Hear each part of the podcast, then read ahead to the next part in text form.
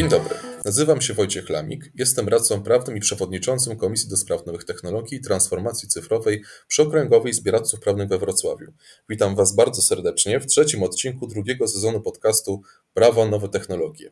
Jest ze mną również mecenas Anna Augustyn, radca prawny, specjalistka w zakresie własności intelektualnej i oczywiście członkini naszej komisji. Dzień dobry Aniu. Dzień dobry, cześć wszystkim. W pierwszym odcinku tego sezonu rozmawialiśmy o blockchainie, ale z ujęcia biznesowego oraz technologicznego. A teraz nadszedł czas, żeby przyjrzeć się tej, tej technologii z perspektywy prawnej. Temat ten jest niestety dla większości z nas, dla profesjonalnych pełnomocników, w dalszym ciągu ziemią nieznaną terra incognita. A problematykę prawnego ujęcia blockchain wyjaśni nam nasz dzisiejszy gość, którego już mieliśmy okazję poznać w naszym poprzednim sezonie.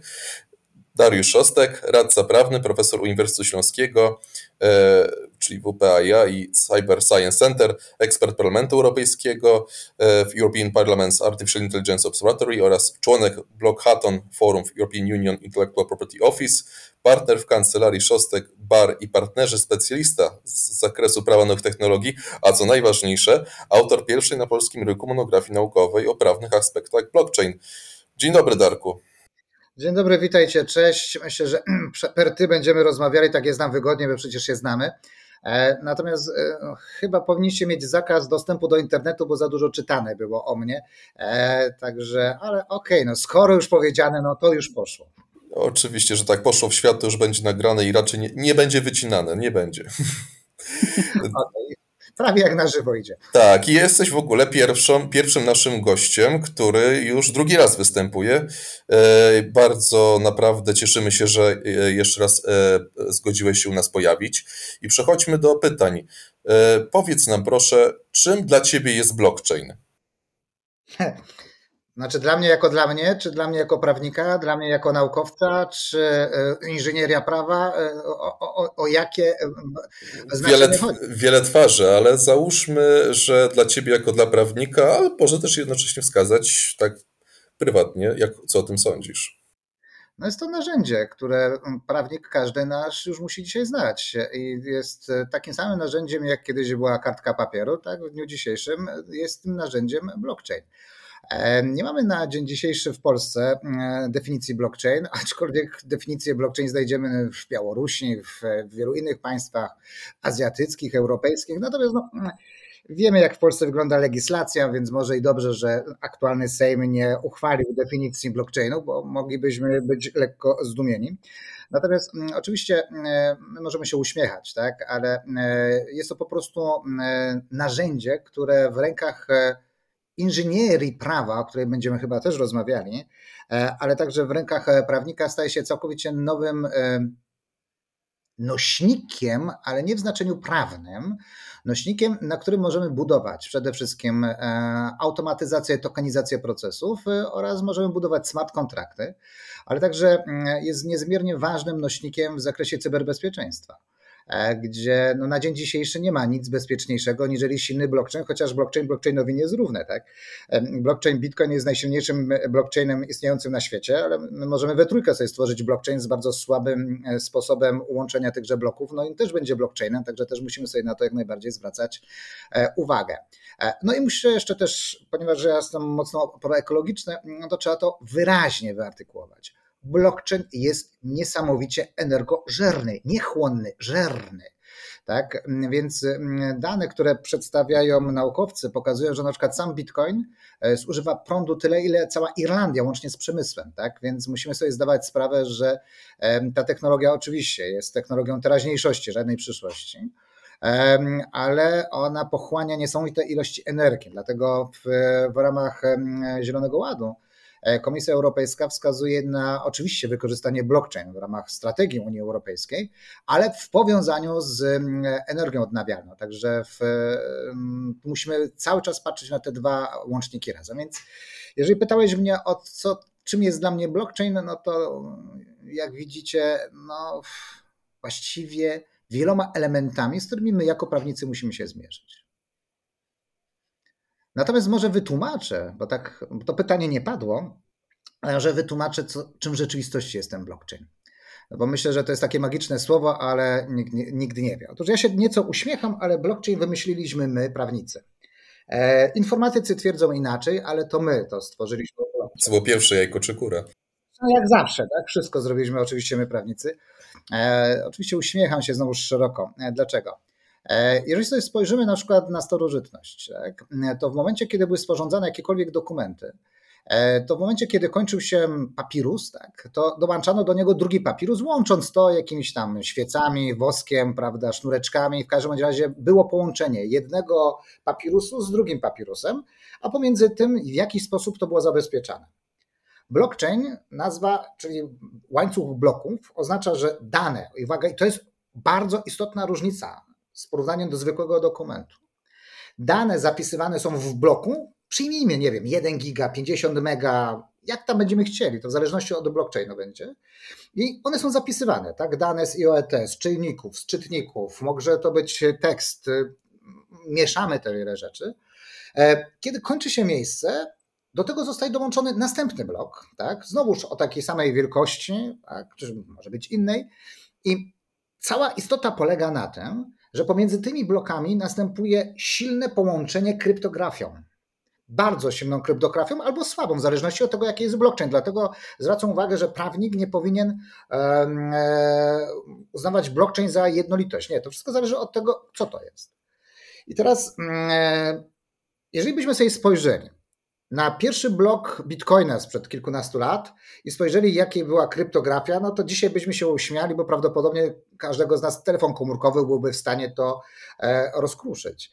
E, natomiast jeżeli popatrzymy, że ten ostatni łańcuch, ten sprzed 10 minut, ze swoją kryptografią obejmuje cały łańcuch, czyli obejmuje także i te pierwsze elementy. Dzięki temu wszystkie z tych kilkunastu lat bloki, które zostały wytworzone, one akurat w Bitcoinie są wytwarzane w sekwencji co 10 minut, objęte są tym najsilniejszym e, zabezpieczeniem, jakie jest no, z przeciągu ostatnich 10 minut. Dlatego, dlatego to jest tak bezpieczne, ponieważ no, technologia idzie do przodu, a ten łańcuch prawda, za każdym razem jest coraz to bardziej zabezpieczany. E, co ważne, do tego łańcucha, ten łańcuch bloku, czy też ten blockchain składa się z dwóch dwóch elementów. Składa się z nagłówka. E, no co to jest nagłówek? No to jest nic innego jak spis treści, tak? E, oraz z zawartości. I teraz po co? E, po to, żeby system informatyczny, żeby jak najszybszy był i oszczędny, ale także, żeby jak najmniej energii nam pochłaniał, czyta najpierw zawartość nagłówka, co tam jest, prawda? Dane z czujników na przykład X, albo na przykład kontrakt taki, albo cokolwiek innego. No my aktualnie w, w Brukseli pracujemy nad tak zwanym dokumentem 3.0 opartym o blockchain. Dokument 3.0 jest to dokument aktywny, czyli nie tak jak dzisiaj sporządzam dokument pasywny, prawda, i mam z nim powiązane jakieś tam domniemania prawne. Nie, tu mówimy o dokumencie aktywnym. Chodzi o to, że my do tego nagłówka możemy dołączać inne bazy danych. Na przykład y, możemy sporządzić umowę i dołączyć do tego ze zewnątrz bazę danych y, związaną z danymi osobowymi. E, akurat Wojtku, ty się specjalizujesz w danych osobowych i połączenie, i połączenie dwóch rzeczy, czyli pewności i stałości wpisu do blockchain i nieusuwalności danych tak, w blockchainie, bo tak, z zasadami GDPR, czyli koniecznością wręcz usuwania, no to jest sprzeczność. I tutaj jest koncepcja pani profesor Fink, e, która zaproponowała, że po prostu my wpisujemy kontrakt rzeczywiście w blockchain, natomiast dane osobowe z odrębnej bazy przez, dołączone są do tego, do tego nagłówka, przez czas taki, jaki jest wymagany przepisami GDPR, inaczej po polsku RODO. Tak? I w momencie, kiedy ten czas mija, zostają odcięte, prawda, od te dane od tego blockchainu, czyli informacja o transakcji pozostaje, czy dokładnie to, co dzisiaj jest wymagane Natomiast bez informacji e, związanych z danymi osobowymi, zresztą pamiętam tą dyskusję sprzed lat w komentarzach. Czyli prawda? to jest jakaś kwestia anonimizacji tak naprawdę wówczas. Dokładnie tak, to jest dokładnie coś w tym rodzaju jak anonimizacja. Właściwie nie tyle anonimizacja, ile usunięcie danych tak? E, w, mhm.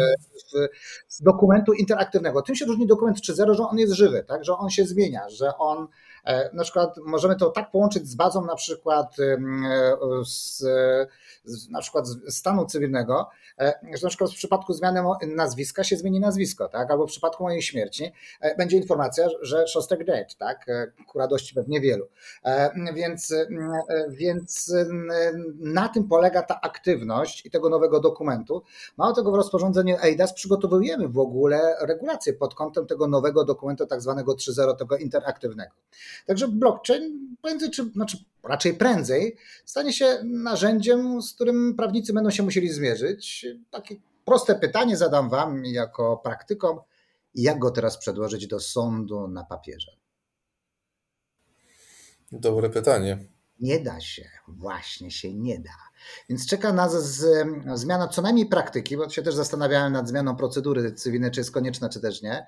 E, bardziej będziemy szli w oględziny, tak? że sąd będzie mógł wtedy w sposób aktywny zweryfikować w takimże blockchainie, no ale znowuż musimy, mamy tutaj znowuż odwieczne pytania co do prawa, co do licencji, no mnóstwo, mnóstwo rzeczy, które nam się tutaj pojawiają. W każdym razie podsumowując, czym jest dla mnie w blockchain?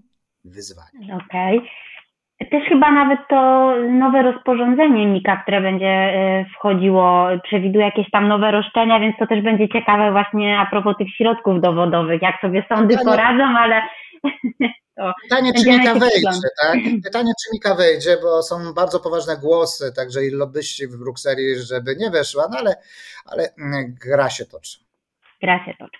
Y, to kto zatem przychodzi do prawnika specjalizującego się w technologii blockchain? Jakiego rodzaju pomocy może oczekiwać? Hmm. Przychodzi ten, który potrzebuje takowej pomocy, chociaż wielu jeszcze często nie wie o tym, że jest potrzebna ta pomoc. Oczywiście, że z reguły są to firmy, e, ale także i startupy, tak, IT, które chcą wdrażać, ale także duże podmioty, tak, które chcą, a właściwie muszą wdrażać blockchain, bo w dzisiejszych czasach jest to nieodzowna technologia. Więc przede wszystkim tutaj chodzi o know-how i no, no właśnie tą wiedzę tak, techniczno-prawną, jak połączyć te aspekty prawne z aspektami technicznymi, bo rzeczywiście przesunięcie na przykład jakichś jednych elementów do nagłówkach już powodują nam, chociażby z tymi danymi osobowymi, że jesteśmy w stanie spełnić wymogi GDPR. Wpisanie tego na przykład do twardego bloku e, powoduje nam naruszenie i to dosyć poważne, prawda, e, e, RODO. Więc to są osoby, które potrzebują odpowiedniego know-how, tak? To nie, nie sporządzamy opinii prawnych, tak? Czy też nie sporządzamy umów, e, chociaż umowy o blockchain też się zdarzają, tak, o przechowywanie tych danych w chmurze, ale to są dane dotyczące chmury najczęściej. Tak. Tu z reguły jest kwestia takiego wsparcia projektowego, bardzo ważnego i bardzo istotnego. Mhm. A przechodząc do obecnych najczęstszych zastosowań blockchain w obszarze prawa, czy możesz pokrótce wyjaśnić, czym jest smart contract? Ten motyw się przewija co jakiś czas. I czy to faktycznie jest umowa przyszłości, teraźniejszości, bo często jakoś nawet nie zauważamy, że ta przyszłość już do nas dawno przyszła i nawet się nie, właśnie nie zorientowaliśmy się kompletnie. Państwo nie widzicie nas, ale my się widzimy podczas nagrania, więc Wojtku, zadam Ci proste pytanie wizualne. Co mam w ręce? Długopis, biały. Tak, a czy to jest podpis? Nie. Okej. Okay. Smart contract nie jest kontraktem. Mhm. To jest piękne. Zresztą uwielbiam to pytanie zadawać studentom, którzy nie chodzą na wykłady, bo jeżeli jest pytanie smart contract to jest umowa, każdy pisze umowa. Nie jest smart contract kontraktem. Taki false friend trochę. Okej, okay, tak samo jak kwalifikowany podpis elektroniczny nie jest podpisem, tylko sygnaturą elektroniczną, tylko to nastąpiło błędne tłumaczenie. E, tutaj e, niestety smart contract angielski no, nie tłumaczy się jako umowa inteligentna, a niestety w Polsce przetłumaczono w ten sposób. Smart ma jednak inne trochę też znaczenie. No, ale niestety boję się, że to wobec tego ta stara definicja się utwierdziła i ciężko ją będzie teraz e, zmienić w ogóle świadomości. Już nie, ma, już nie ma żadnych szans, tak? To trzeba się z tym pogodzić. Ja między innymi w swojej książce pisałem w cudzysłowie e, smart contract albo inteligentna umowa, ale przyznaję szczerze, w następnym już nawet przestałem, bo to już nie ma sensu, bo nie byłem jedyny, który wpisał w to w cudzysłowie. Ale o co chodzi? Mm, e, smart contract jest po prostu algorytmem, e, który jest nośnikiem właśnie albo umowy, albo egzekucji umowy. I tutaj w Polsce oczywiście nie mamy się na co powołać, bo w Polsce nie ma definicji legalnej smart contracts. Tak? E, według mnie optymalna, ale to taka, którą bym wziął, kopiuj i wklej. Definicja smart kontraktu jest w Authority Bill w maltańskiej z 2018 albo 19, chyba 18 roku, gdzie określa się, że jest to algorytm, e, gdzie umowa po pierwsze może zostać zawarta elektronicznie, ale może zostać zawarta także na papierze. E, natomiast smart contract jest algorytmem, który pozwala na e, egzekucję automatyczną e, tego kontraktu samodzielnie przez ten algorytm, bądź w powiązaniu z człowiekiem. Zaraz Wam wytłumaczę to chyba najlepiej wszystkim oczywiście słuchaczom, nie tylko, nie tylko Waszej dwójce. Na przykładzie, i to jest, zawsze podaję ten przykład, bo on jest najprostszy, tak? Na przykład jedna z ubezpieczalni wprowadziła tak zwane ubezpieczenia od opóźnionych lotów. Mhm. E, I Tradycyjny obieg polega na tym, że e, taki e, trzeba było dokumenty, papiery, pieczątki, kochamy to, prawda? Jak nie ma zielonej pieczątki albo podpisów trzech, no to w takim wypadku nie będzie dowodu, że się opóźnił samolot. No przepraszam, jakby się opóźnił samolot, to ja nie będę czekał, aż żeby dostać zaświadczenie e, i dokument, że mi się opóźnił samolot. No jasne. W związku z tym została tutaj sporządzony smart contract połączony z, ze stroną internetową bodajże Skyfly gdzie polega na tym, że ja za, mogę zawrzeć tą umowę albo elektronicznie na portalu tak, tego ubezpieczyciela, albo mogę tą umowę zawrzeć na papierze. E, I podaję tam numer lotu. I teraz co się dzieje? W momencie, kiedy zostaje powiązany numer lotu z, ze Skyfly, kiedy mój samolot opóźni się o czas określony tak, w tejże umowie, powiedzmy dwie, pół godziny, w zależności od tego, jaki kontrakt zawrę, to samolot ląduje opóźniony i w tym samym momencie następuje sama egzekucja e, zobowiązania. Kiedyś słyszałem taki przykład e, odnośnie leasingu, tak, że, e, a to już oczywiście nowocześniejsze samochody musiały być, że silnik, czy silnik i w ogóle komputer po samochodu byłby scalony z tym, że jeżeli nie zapłaciłbyś poszczególnych rat, jakiejś tam jednej raty leasingowej, to po godzinie, po północy silnik się wyłącza, nie, nie można odpalić tego samochodu już później, tak, dopiero wraz z uiszczeniem tej raty. O leasingu nie słyszałem, ale alkoholu, że tak działa, e, to tak, że jak wypijesz, to nie odpali samochód, ale to nie jest smart contract z alkoholem, ale ten twój przykład jest rzeczywiście tutaj wyśmienity. Tak. E, w, akurat w Japonii aktualnie coraz to częściej e, tam jest bardzo rozwinięte prawo funarne. Bardzo poważnie dyskutuje się właśnie o smart kontrakcie jako testamencie, ale uwaga, uruchamianym już przez człowieka. Czyli chodzi o sytuację, kiedy ja, prawda, sporządzam smart kontrakt dotyczący rozrządzenia moim majątkiem, tak? I w, dopiero w chwili śmierci, kiedy jest potwierdzone przez u nas urzędnika, tak, ale nie wiem w Japonii kto to jest, ale przyjmijmy, że też urzędnik, to on wtedy klika, aktywuje i w tym momencie następuje wykonanie mojej woli testamentu. To nijak się nie ma z umową, to nie jest żaden smartphone. Mhm. Natomiast jest to właśnie ten algorytm wykonujący tu akurat z współudziałem człowieka zobowiązania, no, błąd, nie zobowiązania, tutaj akurat chodzi o kwestię związaną z rozrządzeniem majątkowym, ale e, w umowach to zobowiązanie już będzie. Na tym polega smart contract. E, to jakie według Ciebie są największe za... Y, stop, jeszcze raz. To jakie według Ciebie są największe... Nie wycinamy niczego tutaj, także to idzie na rzecz. Nie pozwala okay. Nie, no proszę o drugą szansę. E, jakie według Ciebie są największe zalety i wady smart kontraktów? A jakie są walety? Za, walety. Za, nie wycinamy. Tego e, też nie wycinamy. Okej, okay, teraz są, moje może już zostać. Jakie są wady i zalety kartki papieru? No to zależy do czego to użyjemy. Po pierwsze, jeżeli chodzi o smart kontrakty, to trzeba sobie pamiętać e, o, o dwóch aspektach. Pierwsze, że trzeba mieć odpowiednią wiedzę technologiczną, dlatego coraz to częściej mamy inżynierów i prawników, którzy na przykład przychodzą do mnie na, na seminaria magisterskie. Jest potrzebna wiedza nie tylko prawna, ale także nieco wiedzy technicznej albo nawet informatycznej. I dlatego na przykład na naszych studiach w, Katowicach Cyber Science uczymy prawników podstaw informatyki, e, żeby potrafili sporządzić i stworzyć taki smart kontrakt i to robimy naprawdę.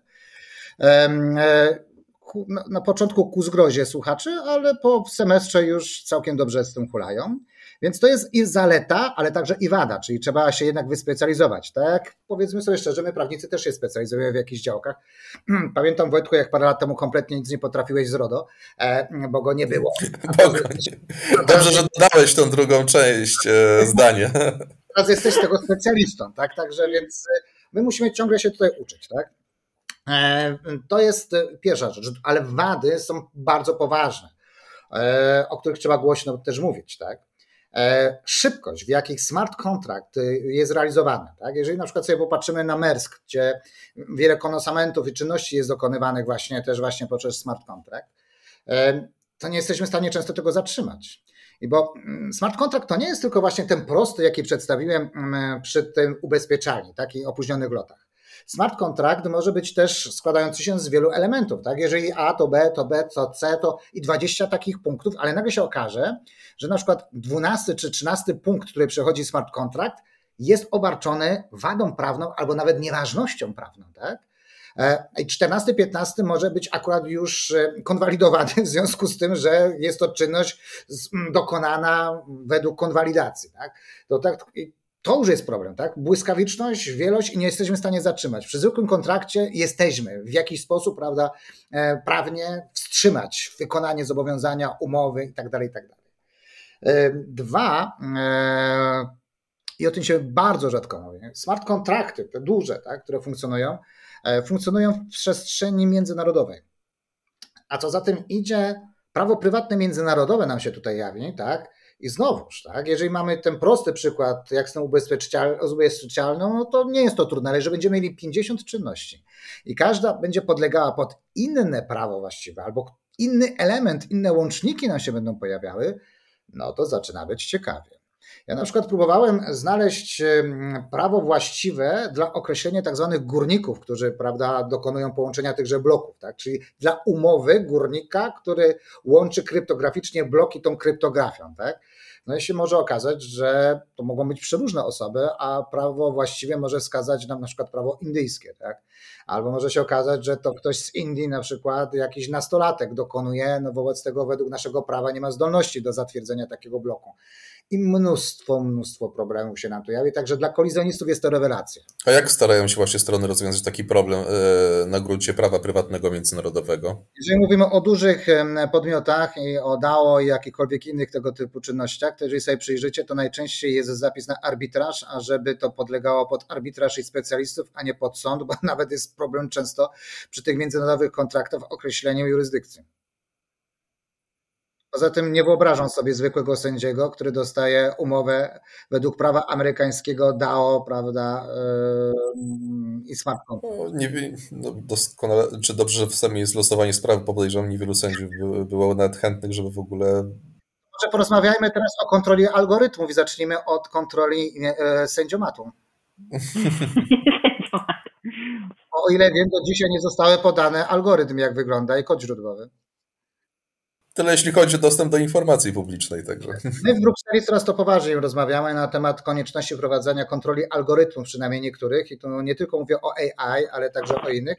Natomiast wyjątkowo ciekawą ustawę wczoraj czytałem, amerykańską, federalną, jest taki projekt też dotyczący właśnie kontroli algorytmów, także zaczynamy się także za to jako prawnicy zabierać ku nieszczęściu kolegów informatyków. Połączenie informatyka i prawnika, coś niesamowitego. No. Jednego takiego doktora mam i naprawdę to, co on wyrabia i to, co on potrafi, to ja tylko z zazdrością na to patrzę. To tak naprawdę prawie że nowy zawód de facto.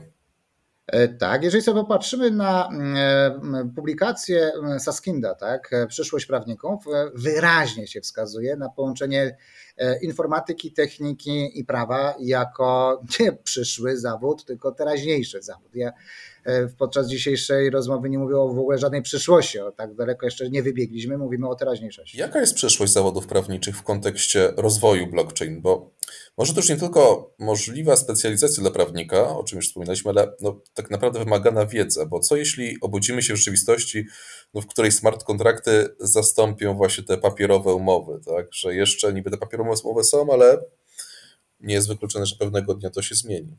Nie wiem, Wojtku, gdzie ty się budzisz, ale powinieneś już być bardzo obudzony, że to już się zastępuje jedno drugim.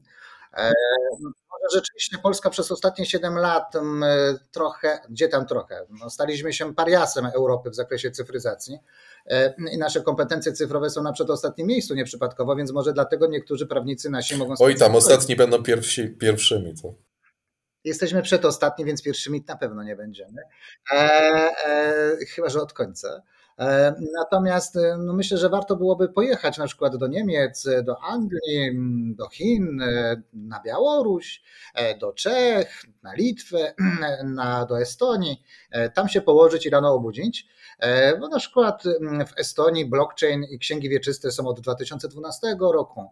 W Gruzji księgi wieczyste są w blockchainie co najmniej od 4 lat.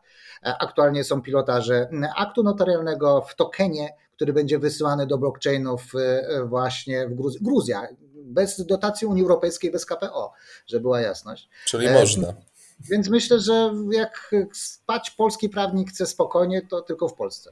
Na razie. Czy na koniec y, możesz nam powiedzieć coś więcej o projekcie inżynierii prawa? To tak ciekawostka, nawet niedawno miałem taką dłuższą debatę z jednym z rektorów Politechniki na temat tego, że nie istnieje inżynieria prawa. Istnieje. Co to jest takiego? E, To jest koncepcja po pierwsze profesora Lessiga sprzed 20 lat implementacji prawa w kody algorytmiczne. Ja zdaję sobie sprawę, że większość kolegów słuchających i koleżanek nas teraz myślą, no, co ten Szostek opowiada. Tak? Nic bardziej mylnego. Tak? Bardzo poważne są prace e, prowadzone badawcze na, e, w Stanfordzie, tak? czy na Yale, czy w Oxfordzie, e, m, gdzie następuje sytuacja, gdzie samo prawo, samo z siebie, tak? zamiast tekst jest wdrażane i wprowadzane od razu w algorytm, który to egzekwuje. Kto to robi? Specjaliści, prawnicy, którzy właśnie e, mają odpowiednią wiedzę, umiejętności. E, I to jest właśnie inżynieria prawa. Kształcenie odpowiedniego AI też będzie wymagało, mówimy na przykład o legaltechowym AI, tak? czyli dla prawników będzie wymagało właśnie e, uczenia e, przez odpowiednich specjalistów. Znowuż prosty przykład, tak?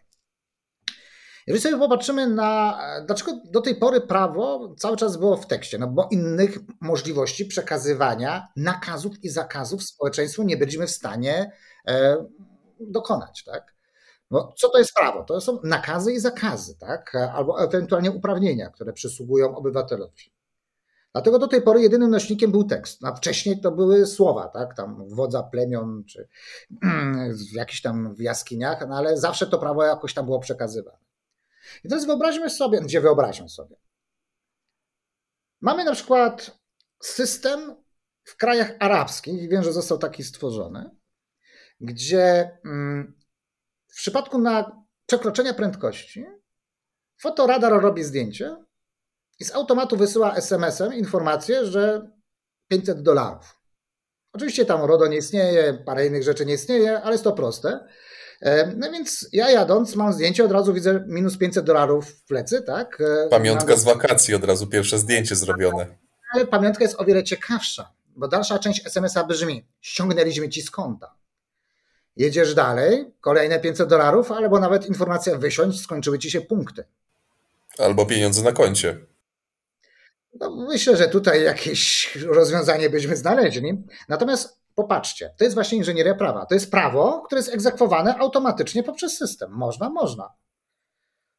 Ale w rzeczywistości bardzo zbliżony sposób się to dzieje, tylko jest to drukowane, sprawdzane, przesyłane, tak zdjęcie. No, wiemy o tym, prawda? Jest ten czynnik ludzki, ale Europa i całe szczęście postawiło na ten humanocentryzm w środku. E, Natomiast no, to jest klasyczny przykład właśnie inżynierii prawa, tak? E, I to właściwie, jak patrzę na samochody, no to też mamy, prawda, te czujniki już coraz to nowsze, które określają, że mam 50, to jedę 50, 70, prawda, gdzie sam automat mi to robi. Zresztą cała dyskusja dotycząca odpowiedzialności pojazdów i tym podobne, niestety jest bardzo często prowadzona w oderwaniu od inżynierii prawa, bo jeżeli połączymy sobie kodeks mm, drogowy z odpowiedzialnością i przerzuceniem tego na odpowiednie czujniki w samochodzie, no to mamy całkowicie inną sytuację. Natomiast kiedy będziemy traktowali kodeks drogowy tylko łącznie jako tekst, e, no to zaczyna nam się wymykać, jak ten samochód ma po prostu jeździć. Także to jest inżynier prawa. Implementacja prawa właśnie w kody algorytmiczne. Oczywiście nie wszystko da się w ten sposób. Ja mówię o przykładzie prostym, tak? E, e, Akurat zero-jedynkowym kodeks drogowy, ale wiele czynności, w szczególności na przykład w postępowaniu administracyjnym czy administracyjnych, także można w ten sposób, prawda, e, dokonywać e, bez tego czynnika ludzkiego. Tam, gdzie jest oczywiście elementy e, ocenne, tak? Tam, gdzie mamy Uznaniowości. interpretację, uznaniowości, absolutnie nie. Natomiast tam, gdzie jej nie ma, ja nie widzę problemu, mało tego to się dzieje, tak? To, to, to, to, to zaczyna być już e, coraz to częstsze i przez mocno to już wyszło e, poza e, ramy pilotaży czy też badań naukowych. Zresztą na zachodzie e, kształcenie w ramach Legal Tech e, i inżynierii prawa jest dosyć standardowe na najnowocześniejszych wydziałach prawa. U nas w Polsce niestety jest dopiero w powijakach, ale jest. A miało być ostatnie pytanie, ale to y, jeszcze kolejne, bo wobec tego, jeśli chodzi o tę inżynierię prawa, y, jakbyś miał powiedzieć właśnie takiemu prawnikowi, który jeszcze nie siedzi w tym biznesie, że się tak wyrażę, od czego powinieneś zacząć, jeżeli chcesz iść w inżynierię prawa? Czy to bo tym podstawowym wymogiem jest pójście na kierunek techniczny pod tym kątem? Znaczy, może troszkę szerzej. Tak? Na amerykańskich uniwersytetach akurat aktualnie wprowadzono taką regułę, że studenci muszą studiować 70% swojego kierunku korowego tak? i 30% kompletnie odwrotnej dziedziny. Czyli na przykład informatycy mają studiować literaturę 30%, a językoznawcy na przykład informatykę optymalnie dla, e, zresztą ja coraz to częściej mam styczność właśnie ze studentami e, na prawie, zresztą chyba większość aktualnie moich seminarzystów, którzy przychodzą, to ku memu zdumieniu są na przykład po informatyce i równolegle robią jeszcze prawo, studia magisterskie. Więc to jest jedna z, mm, z dróg, trudna, wymagająca podwójnego studiowania. E, zresztą proszę pamiętać o tym, że informatyka informatyce nierówna. Tak? Zresztą coraz to częściej się o tym mówi, że już niedługo informatycy też nie będą potrzebni, ponieważ mm, coraz to częściej e, oprogramowanie składa się z tak zwanych klocków, jak puzzle. Tak? Coraz to, zresztą AI, zresztą pewnie bawiliście się chat GPT, no to tam proste oprogramowanie też nam się pojawia. Tak?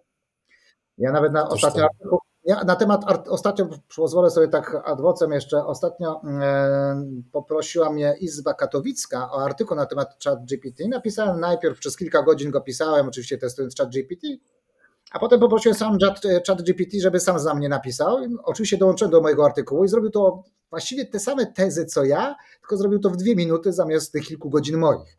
E, aczkolwiek ja przyznałem, że końcówkę napisał on. E, okej, okay. natomiast wracając tutaj do tej inżynierii prawa, tak, mamy też drugą formułę, coraz to częstszą, e, na przykład studiów podyplomowych specjalistycznych, które pozwalają pozyskać z jednej strony wiedzę prawniczą, z drugiej strony wiedzę właśnie techniczną. I ja się tutaj pochwalę, tak. Nam w Katowicach, stop, na Śląsku, bo to nie tylko Katowice, udało doprowadzić do tego, że mm, studia są dla prawników interdyscyplinarne, prowadzone przez specjalistów z NASK-u, z Uniwersytetu Ekonomicznego, e, z mm, Politechniki i prawników, tak? E, gdzie na przykład e, jednym z ciekawszych wykładów było na przykład tworzenie matryc w Excelu. E, ku zdumieniu prawie nikt nie potrafił tego zrobić, tak? pomimo że każdy wcześniej napisał, że zna Excela. Proste kodowanie w Pythonie, potem tworzenie różnych algorytmów z tym związanych i od razu potem wykład sprawa, tak? Czy na przykład mówimy prawny wykład o tokenie, a potem pokazujemy, jak ten token wprowadzić do smart kontraktu. Czyli de facto takie laboratoria troszeczkę. Tak, to jest właśnie i to myślę, że to jest ta droga, zresztą w ten sposób także na zachodzie się kształci, tak? Właśnie w ten interdyscyplinarnie. My nie mamy wyjścia. Współczesny prawnik musi wyjść ze swojej bańki. Wiemy, jak wygląda rynek, e, i to wcale jest nieprawda, że rynek jest pogorszony tylko wyłącznie ze względu na pandemię, e, czy też ze względu na kryzys. E, ten rynek będzie wyglądał coraz to gorzej dla tak zwanego zwykłego prawnika, ze względu na narzędzia informatyczne, które pozwalają zwykłemu obywatelowi pozyskać dane. No słuchajcie, jak ja testowałem chat GPT, e, napisał mi całkiem fajny pozew rozwodowy, naprawdę całkiem fajny. E, napisał mi bardzo fajną umowę sprzedaży samochodu, e, świetną umowę z przedstępną zbycia nieruchomości. Nie było to oczywiście najwyższych lotów, ale takiego zwykłego prawnika myślę, że zastąpiłoby bez problemu. Także dla prostych czynności to, to nie jest kłopot.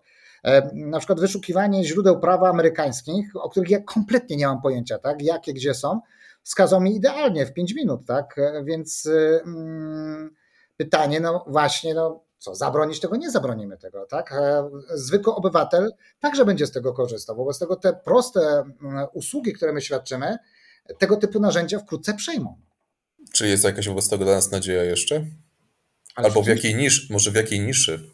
Oczywiście, uczyć się, uczyć się cały czas nowe rzeczy. E, procesy na razie pozostają jeszcze w sposób tradycyjny prowadzone, chociaż Chiny wprowadziły sąd cyfrowy, tak?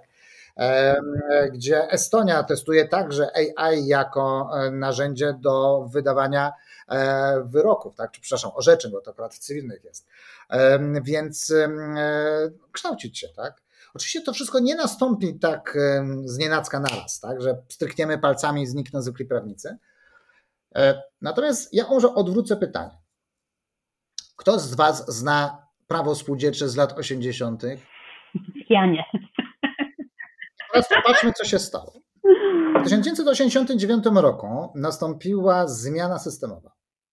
I w 1989 roku e, dla części, którzy odkryli, że jest kodeks Allerhanda, kodeks handlowy, tak, ówczesny, e, prawo wekslowe, niektórzy sobie przypomnieli, pojawiło się Eldorado wręcz. Powstały duże, bardzo duże kancelarie międzynarodowe, wielkie polskie. I one bardzo często funkcjonują do dzisiaj. Z drugiej strony mieliśmy mnóstwo radców prawnych, ale także i adwokatów, którzy nie byli w stanie przeskoczyć tej zmiany, tak? którzy pozostali w tych swoich zespołach adwokackich, tak? czy przedsiębiorstwach państwowych radca prawny, który nie był w stanie intelektualnie już z tego prawa, na przykład tego spółdzielczego czy państwowych przedsiębiorstw, przeskoczyć wolny rynek, ale o nich się nie mówi. Oni jakoś tam dożyli do swojej emerytury. E, natomiast e, wielu, a niekiedy rozmawiam z tymi starszymi osobami, mówią, że to wcale nie był dla nich dobry czas. Więc myślę, że my mamy ten moment, kiedy oczywiście wielu z nas będzie mogło funkcjonować tradycyjnie, tam ludzie się będą rozwodzić, bardzo często do nas przecież przychodzą nie tyle po poradę prawną, ile mm, porozmawiać, przedyskutować. Tak? No tutaj e, ChatGPT nie jest dobrym interregulatorem, e, natomiast e, no, będzie nas zastępowało. Tak? W Niemczech na przykład uruchomiono, to też jest bardzo ciekawe, że w niektórych sądach federalnych uruchomiono, uruchomiono chatboty, gdzie ja przychodzę, tak jak na czacie GTP wpisuję, jaki jest mój problem, on mnie wypytuje, czy de facto robię to, co do tej pory robił prawnik, a na końcu jest sporządzany automatycznie e, ten e, pozew, opłacam kartą, która wyliczyła, jaką kwotę opłacić, nie podpisuję niczego i zostawiam w sądzie. To się dzieje. To nawet nie jest przyszłość, tylko teraźniejszość. Ja o przyszłości jeszcze, to na następnym podcaście porozmawiamy. Jeżeli A czy ja mogę jeszcze jedno Jasne. Pytaj. Dobra, już obiecuję, że ostatnie, e, ale tak bardzo, bardzo słowo prawnika, bardzo spodobało mi się e, to stwierdzenie, które powiedziałeś mm, o inżynierii prawa, że, że jest to implementacja e, prawa w kodach. Gdyby tak zamienić, bo też trochę z tej rozmowy wynika, że to, co się dzieje, to jest też implementacja kodów w prawo. I co w ogóle myślisz o tym, czy to, czy, czy to jakby, no już powiedzmy, ubieranie tego, tej technologii blockchain w literę prawa nie jest też trochę sprzeczne z tym pierwotnym założeniem blockchainu jako rozproszonej sieci? Czy, bo tutaj właśnie cały czas mówimy o tym, e, jak e, jest teraz to istotne w naszej pracy, ale na ile właśnie ta nasza praca przeszkadza i, i czy nie jest właśnie sprzeczna z tym, tym pierwotnym założeniem. Musimy sobie podzielić mm, kwestię powiązania prawa i informatyki na kilka etapów. Pierwszy to były świątynie informatyków w tych białych kitlach, wchodzili, pisali te literki, że nikt nawet nie wiedział, co tam piszą w tych preferowanych wielkich pomieszczeniach z grzejącymi się czary. Tak, no, no, świątynia, tak? To były świątynia, gdzie myśmy nie mieli zielonego pojęcia, co tam się dzieje i wszyscy byli zadowoleni. My udajemy, że nie ma komputerów, internetu, a oni, że nie ma prawa. E, potem nastąpił czas, kiedy my, prawnicy, zauważyliśmy, że jednak coś tam się dzieje. W szczególności były to były lata 80., pod koniec lat 80., ale lata 90. przede wszystkim, kiedy zaczęliśmy tworzyć regulacje prawne dotyczące świata rzeczywistego, które wymuszały niektóre zachowania także w internecie. Chociaż nie do końca myśmy zauważali, co tam się dzieje. Na przykład prawo konsumenckie, tak? Przypominam na przykład to prawo konsumenckie, polską ustawę z 2000 roku, e, gdzie prawo odstąpienia od umowy zawartej na odległość. No, tu znowu możemy się śmiać, bo w założeniach, jak popatrzymy sobie na pracę e, w Brukseli, to to dotyczyło głównie wysyłkowej sprzedaży przez te katalogi. Tak? Natomiast oczywiście w 2000 roku to miało zastosowanie do e, no, raczkującego wtedy jeszcze internetu, ale już funkcjonującego. Tak? Ale to było właśnie takie narzucenie tego świata rzeczywistego na e, regulację, na świat informatyczny. Tak? Później pojawiły się już teraz w drugiej, drugiej dekadzie XX mm, wieku specjalne regulacje dotyczące nowych technologii, tak, gdzie my już dedykujemy tak, specjalny klawisz, e, zastosowanie takie, usuwanie danych. No, mnóstwo już tych zagadnień się nam pojawia, czyli zaczęliśmy coraz to mocniej ingerować ten świat e, wirtualny. Natomiast teraz e, nastał czas połączenia prawa internetu, tak, gdzie mm, zaczęło jedno wpływać na drugie, ale też my po raz pierwszy zaczynamy mówić o tym, że należy kontrolować algorytmy. No, jesteśmy na oprogramowaniu Zencast, tak, tak się nazywa. Nie mam zielonego pojęcia, co to jest. Nie mam zielonego pojęcia, co zrobić z moim komputerem. Nie mam pojęcia, jak mój głos będzie brzmiał e, po nagraniu, tak. E, oczywiście to jest nieszkodliwe. Natomiast e, jeżeli sobie popatrzymy na to, że my oddajemy się często w ręce, tak, aplikacjom, tak, Oczywiście wierzymy tego typu jak Teamsy ze względu na podmioty, na bezpieczeństwo, ale też Chociażby niedawno u mnie na uczelni był atak przez jedną z aplikacji, która była szwajcarska, a potem się okazało, że rosyjska. Więc my musimy zacząć przynajmniej kontrolować te algorytmy, z którymi są powiązane na przykład domniemania prawne. Tak? I tutaj na przykład nie mówiłem o tym, na przykład w Stanach Zjednoczonych mm, wprowadzono takie przepisy, w niektórych z, ze Stanów, na przykład w, w stanie New York, gdzie na przykład wpis w blockchain jest równoznaczny z zachowaniem formy pisemnej i powiązany z domniemaniami prawnymi prawdziwości tego wpisu. E, my to znamy oczywiście te domniemania prawne dotyczące zwykłych dokumentów, tak? Ale nie w stosunku co do blockchain w Polsce. I teraz tak, super ładnie, tak fajne domniemanie, ale teraz skąd będziemy wiedzieli, czy w tym blockchainie nie nastąpiła jakaś zmiana i właścicielem tego blockchainu w New Yorku nie jest na przykład firma Kaperskiej? Otóż to. I na przykład moja nieruchomość, która jest wpisana na mnie, nagle zacznie być wpisywana na Lamika. Nie wiem. Może to zrobić algorytm. Dlatego my coraz to częściej mówimy i naprawdę w Brukseli pracujemy nad regulacjami, które wymuszą, tam gdzie jest powiązanie domniemania prawnym z właśnie z wpisem w jakiś algorytm, ażeby te algorytmy były weryfikowane, kontrolowane. I to nie jest wymysł całkiem nowy. Po raz pierwszy wprowadziliśmy to w 2015 roku w zakresie EIDAS-a i usług zaufanych. Proszę popatrzeć, że zarówno kwalifikowana pieczęć, czy kwalifikowany podpis, e, czy inne usługi zaufane, tak? Teraz będą i doręczenia kwalifikowane, ale także i e, tożsamość cyfrowa kwalifikowana, atrybuty kwalifikowane, portfel wirtualny kwalifikowany, wymagają uprzedniej weryfikacji i kontroli przez e, odpowiednie instytuty wskazane oczywiście przez Unię Europejską. Mało tego, te audyty są e, co dwa lata. Mało tego, na każde żądanie muszą być dokonywane audyty, dopóki nie zostanie ten podmiot wpisany na listę zaufanych. Czyli chodzi o kontrolę. Zresztą musimy pamiętać o tym, że kontrola algorytmów to raz i cyberbezpieczeństwo dwa. Więc tutaj nastąpił zwrot. Jak kiedyś mieli pełną wolność, teraz my weryfikujemy, ale niestety my już też nie mamy wolności, bo przechodzi informatyka i przejmuje nam to prawo. Także to jest dwustronne, więc tak prawdę mówiąc, czasami trzeba zdjąć koszulę, założyć t-shirt albo jak ja mam dzisiaj na siebie golf. E, no i zacząć rozmawiać z informatykami. Ja na przykład bardzo lubię seminaria dotyczące sztucznej inteligencji, nie tyle z prawnikami, najbardziej lubię z, ze specjalistami e, od machine learning z Politechnik, e, bo całkowicie inaczej rozmawiamy. Zdecydowanie tak. I abstrahując, że choćby nawet z perspektywy sztucznej inteligencji, inne definicje jej mają informatycy, a inną prawnicy na przykład. To jest też dość przewrotne mimo wszystko. Zacznijmy od tego, że nie ma jednej sztucznej inteligencji. Jest kilkanaście sposobów tworzenia. Także jeżeli no tak, to jest inna sprawa. Algorytm genetyczny od machine learningu, bo my wszyscy tylko łącznie na tym machine learningu, to już mamy całkowicie inną metodologię. Tak? Mało tego, jak ja pytam tych moich kolegów, w jaki sposób oni to zrobili, mówią, nie wiem, jak ja ci to mam Darek rozliczyć. No po prostu robiliśmy odpowiednie tak jest. Tak, tak jest. No.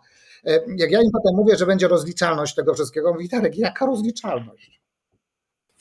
Więc, więc naprawdę my musimy poważnie rozmawiać. Zresztą aktualnie też piszę, zacząłem pisać, e, no, inaczej podchodzić też do nauki. Tak? Aktualnie też przygotowujemy e, dla PUG-u, będzie specjalny numer dotyczący nowych technologii. I ja właśnie piszę o kontroli algorytmów i na przykład od razu mój kolega informatyk pokaże właśnie od strony technicznej, tak, co tam właśnie jest do kontroli i jak należy to zrobić, tak, żebyśmy my jako prawnicy nie tylko pisali prawo, kontrola algorytmów, tylko żeby pokazać, że od strony technicznej nie jest to takie oczywiste. Zdecydowanie nie jest. Jak zauważyli, drodzy słuchacze, że już zmierzaliśmy do końca, ale tak rozmowa e, bardzo kreatywnie poszła e, swoim życiem, ale już następuje koniec naszej rozmowy, niestety. Darku, bardzo Ci dziękuję za poświęcenie e, nam czasu, za przekazanie bardzo praktycznie, praktycznej wiedzy w bardzo przystępny sposób. I cóż, no pozostaje nam coraz więcej uwagi poświęcać i blockchainowi, i smart kontraktom pod tym kątem. No, myślę, że tak. Myślę, że ja zdecydowanie tak. W szczególności młodsi prawnicy, którzy nie będą mieli łatwo dotrwać do 60 albo 65 roku, nie dotykając tej technologii. Myślę, że teraz każdy prawnik musi ją troszeczkę dotknąć, tak naprawdę. Przynajmniej 60, troszeczkę. 63 już bym pozwolił nie do końca, nie, jeżeli nie. Jasne. Dobrze. E, Jeszcze raz dziękuję Darku, Tobie Aniu bardzo dziękuję, dziękuję. za współudział Dziękuję. i dzie- dziękuję naszym słuchaczom za odsłuchanie tego odcinka. Zapraszam do słuchania pozostałych i pozostaje nam życzyć dobrego dnia, dobrego wieczoru, w zależności kiedy tego słuchacie. Do usłyszenia już niebawem. Do usłyszenia. Dobra, dzięki. Do zobaczenia, cześć.